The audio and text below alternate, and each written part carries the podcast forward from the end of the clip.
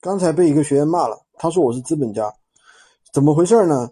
是因为他那个用了我们这边的货源，然后呢，那个客户在他那里下了一单，我说你这个本钱你得给我呀，他说哎，这怎么本钱要给你呢？你不是帮我们代发吗？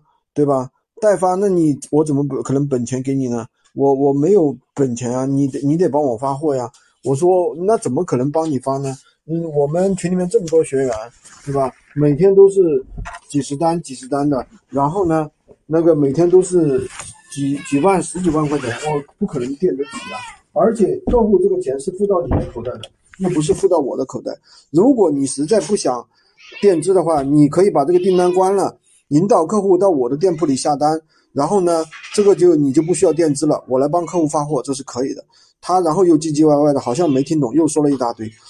这怎么说呢？我觉得吧，你任何一个平台都不可能说什么啊，你收钱，别人帮你去垫资，这个做不到的。所以呢，做生意吧，好像还是要自己啊，那个，所以说闲鱼呢，也不是一个绝对的零投资的平台。